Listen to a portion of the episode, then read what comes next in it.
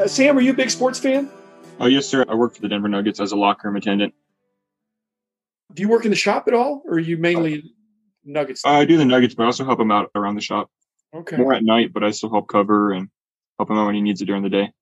Okay. Welcome, Dr. James Beckett, Sports Card Insights, here with Mike and Sam Fruitman, Mike Stadium Sports Cards up in Aurora, Colorado. We're going to talk about father and son aspects of this wonderful hobby and how they enjoy the hobby together, separately together, similarly, differently. We're going to explore all that. But thanks sponsors, Topps Panini and Upper Deck, Heritage Auctions, Huggins Scott Auctions, Burbank Sports Cards, COMC.com, and Beckett Media, Beckett Grading, Beckett Authentication. Careful listeners will realize I left out Mike's Stadium Sports Cards because they are the key sponsor for this episode. So, Mike and Sam Fruitman, welcome to the show. Mike, I know your first national was two years ago, but I think that was Sam's first national as well. Give us a little narrative on how you do hobby. Sure. Sam actually was raised in the store for the first two years. I brought him here basically every single day. He found himself on a Topps conference call after waking up early from an afternoon nap. I, I forget it was Mark Superior Clay going, Did somebody bring a baby? So that was his first introduction to the national scene. But uh, being the son of the the card shop owner, you're in the shop a lot. He was here for trade nights growing up, and uh, he, he amassed a pretty decent collection. I started collecting cards and I started doing more for the shop and kind of took more of an employee role than a collector role. Well, it's hard to do both. Yeah, I mean, the last time I opened packs, I got a free box from work, which was 1819 basketball Prizm. My other job, not my dad. He wouldn't give that to me. Okay. I got a Luka rookie and Michael Porter Jr. special inserts. That was the last box I opened. So, yeah, it was an enjoyable box. if you're in the shop and your dad's in the shop, do people come to you to try to twist your dad's arm? Not really. I just say I can't buy. He sets the price. He's the boss. You sound like you're the bad cop. Mike's the good cop. Hey, the prices are the prices. Yeah. What about for kids, Sam? You got a soft spot for kids because Mike does. Yeah, maybe an extra pack of sleeves. What happens if your dad's not in the store? If he's not in the shop and I'm running, I'll call him with questions. But we got a lot of people that bring in collections or call, "Can I buy this?" And I tell them no. Sometimes it goes good. Sometimes they get all mad. But I, I, don't know what to pay. I don't know how to judge his condition. He's pretty strict on condition of cards. So you Yeah. tell them no? Is that like a strategy? You you tell them no, and then they come back and say, "Please buy my cards." Yeah, make him come big uh, when he's back. That actually might work. I think a lot of times when I had my local card shop back 40 years ago, people would come in, they would peek in the door and see who was behind the counter. And if it Mhm. was one of the guys that was a soft touch, then they'd bring in their cards. And if it was somebody else, they just wait till next time. Then I found out later that young man that was doing that was Brian Gray. Very precocious. He was ahead of time even back in the day. Sam, what are your uh, career aspirations? I don't know that your dad is bivocational, but he does a bunch of different things. What's your heart's desire for your uh, next assignment in life? I'm on the fence. I'm about to go to a university and study business. Uh, I'm not sure what I really want to do. I always have the card shop to go to. If I'm thinking about going with my other job, the NBA route. I'm a locker room attendant for an NBA team. Yeah. So I might see where I can go with that. Maybe go front office scouting. So I'm going to see where that could take me. But I still have a few years to decide if I want to take over the card shop. But honestly, he's been doing this for how long? 28 years. Why would you think you're taking over the card shop anytime soon? What, what would you do with your time? I don't golf. I don't ski. I don't have any real vices. No, this is my vice. I think you're going to retire here when you're what 90. I might. They might bury me there. I don't know, bro. I know. Maybe by the couch that we don't know where it is. Sam, are you playing sports a lot or are you mainly just uh, a fan? I, I try to play golf, but Uh, I'm not the most successful at golf. And I've been told I'm bad at basketball. I can't get good at basketball simply by watching people play. You, it- there is some skill involved. There's some drills, and yeah, You if you have a business degree, there are some sports administration programs, but they're mainly graduate programs. But I think it's good to narrow down your niche even more because so many people come into the world of sports and they think, I want to work in the field of sports, but it's, you know, you have to figure out are you in sales or I'm more mm-hmm. analytical, but you may be more of a customer service or an agent or a people person. So Yeah. really understanding what your niche is, but having a foot in the door, I think is great. You know, And when we were hiring people, Sam, just to be an encouragement here, we really hired as much as possible on attitude. So somebody mm-hmm. that demonstrated that they could be reliable, character qualities were big on our team because you can train some skills, but if somebody's lazy, it's hard to train them to be a hard worker. Correct. You can, you can scare them into being a hard worker, but that's only while you're looking. Mm.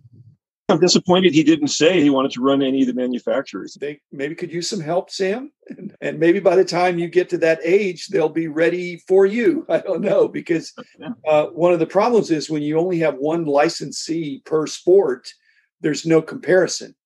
People can grumble, but you're not doing worse than somebody else. You're the mm-hmm. only game in town. That's an issue for another day. Mike, I'm trying to figure out if your son is working in the card shop and working in this industry is that kind of like STEM preparation? Because it's like technology and some kind of not engineering, but it's more working with the numbers and all that stuff. Do you feel it's been a benefit for him to narrow down some of his excellent possibilities for the future? One of the things that's always impressed me about Sam is that he can relate to just about anybody. He's comfortable in any situation, talking with literally anybody, whether it's the, the child coming in the store, the young collector, the adults who come in here. And, and when we've had the opportunities to go to uh, industry events, he's comfortable talking with anybody and he can hold his own rather well. The comfort level that he has is very impressive. And I believe that's a skill set that will definitely help him in the future. Sam, your dad seems to be an extrovert. Mm-hmm. Are you more balanced? Yeah, I see myself more balanced. I'm more of an introvert, extrovert. Uh, I fit myself pretty much in the middle of them. That's me too. I can be a little bit extrovert if I have to be, but it's pretty draining. And I want to go back to my analysis or stuff. So I, I love people, but if it's all people all the time, it's pretty draining. So I wouldn't be very good behind the counter. Sam, do you have friends that are collecting, or are you one of the few in your age group that is involved? Um, when I used to explain to kids at uh, my, my school that my dad owns a card shop, they would look at me and say, Does he make any money off that? Who does that? That's so uncool. How, how do you live? How does he make money? They don't I say mean, that now, do they? not now. I went from suddenly being like that kid everybody thought was just an average to everybody thinking I'm cool because sports cards were the new coolest thing. Tell me about it. What if your dad did price guides? Oh, but the thing is, I think your dad really loves what he does. Both his gigs sound pretty cool to me. I've seen your dad on TV, and where he stands is almost exactly where my seats are for the Mavericks.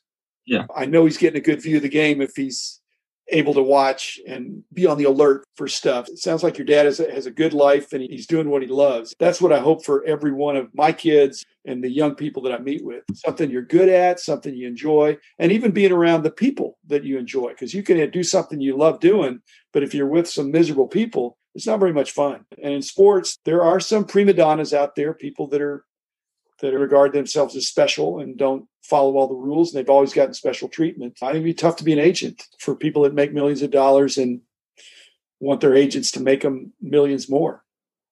It'd be a tough job. Yeah. Have you had a chance to meet any agents, hang out with anybody? Oh, we've met Joker's agent. I see agents around the arena, but I don't really talk to them. Got it. Is it's different from a team relation to an agent relation?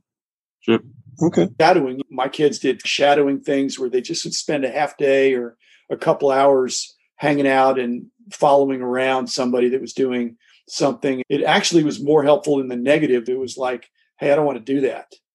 For me, Sam, I, I love variety. If I'm doing the same thing every minute of every hour of every day, that's pretty hard. I can do that, but I don't really like that. Mm-hmm. I like being around a variety of people, and uh, I like being around smart people. I taught in college. They were generally pretty smart and trying to learn. So each person has to figure out their own thing. Are you saying that you just figured out last year that your dad was cool? um, it, it, goes day in day out. Sometimes he's cool. Sometimes he's a little annoying. But oh. Thanks a lot. I appreciate that. Yeah, and Mike, how has Sam come of age? This has it been a, just a, a gradual blossoming, or do you think he's really hitting his uh, stride right now. He has always been the youngest adult I've ever known. Like I brought up before, he's completely comfortable in every situation. When somebody gets done meeting Sam, and, and we'll talk to him afterwards, there's nothing but compliments about him. Tremendous tact. Doesn't quite have all of my sense of humor, which is probably a good thing. He's got the sarcasm down pretty well. I, I, I get it back from him. It did not skip a generation, but great customer or collector service skills. You're very welcoming when somebody comes in the shop. We've got some friends who are executives on the team, and it's impressive to see them go out of their way and talk to a locker room attendant, to a ball kid. Sam initially got the job because he got to know the equipment manager, but this is his third year. And the equipment manager knows if he's not pulling his weight, don't keep him around because of me. He's not working. Redirect him, refocus him. My nephew was a ball attendant for a year or two, but he wasn't a locker room attendant. Are you saying you're doing both? It's the same job in many titles, but No, I am a locker room attendant, ball boy. no, my nephew, I think, was not in the locker room. I think he just showed up at the games and did the halftime and the pregame and the sweeper thing. But I don't remember that he was in the locker room that much. I am in the locker room. And, and and his mopping skills on the court are tremendous. I've never seen another ball kid who has his mopping skills. If you're in the right job, if you Mhm. enjoy the menial tasks involved in that job in the right Mhm. career. So sorting cards, that would be a punishment for some people. Uh, it's not for me. I don't think it is for for for y'all. It's a hobby. Yeah. that actually turned into a business. Um, when you guys go to the national, you're both going. How much of your time are you going to be together, and how much of your time are you going to be parting ways? Do you want to tell them what your first national experience is like for the first hour? I don't think you made it past the doors at your first national. the first day, I don't think you made it 100 feet into the uh, conference. If you follow your dad, you're going to be following the beat of his drum. What's the level of cooperation and and uh, hanging out? Do you have your own agenda for the national? I'm going to play it by ear, see how many feet my dad makes it into the doors this time. Yeah. It's just fun walking into different booths and seeing what different people have and how they enjoy the hobby. I'm glad that when he goes to a booth and introduces himself, that nobody goes, "Oh, geez, you're that guy's kid." I hope, I hope you're nicer or, or better than he is. The first time we were there, we, I, I walked in and it- I would go five feet, see somebody I knew, and have a five minute, ten minute conversation. Go another four feet. I'm, I'm guessing you've had the same experiences where you you've gone 30 feet in three hours, and there's a whole big show that you haven't seen yet. After 10 minutes or so, I think I got the uh, dad. I'm going to call you. I'm, I'm going that way. Sam, you can be not a bodyguard for your dad because he is the bodyguard, but you can be the excuse for uh, extricating him because not every conversation is at the same level of edification. But people enjoy seeing your dad and enjoy seeing me, and I'm sure enjoy seeing you. But uh, would you be buying anything? I'm not sure. I like cards, but also having like physical pieces such as autographed basketballs, game use shoes, pieces like that. That's what I like to collect personally. You get them in the locker room? I get a few stuff through the locker room, through the players, through the visiting team. I'm allowed to ask for autographs and stuff. Most of the time they say yes, so that's how I've grown my collection.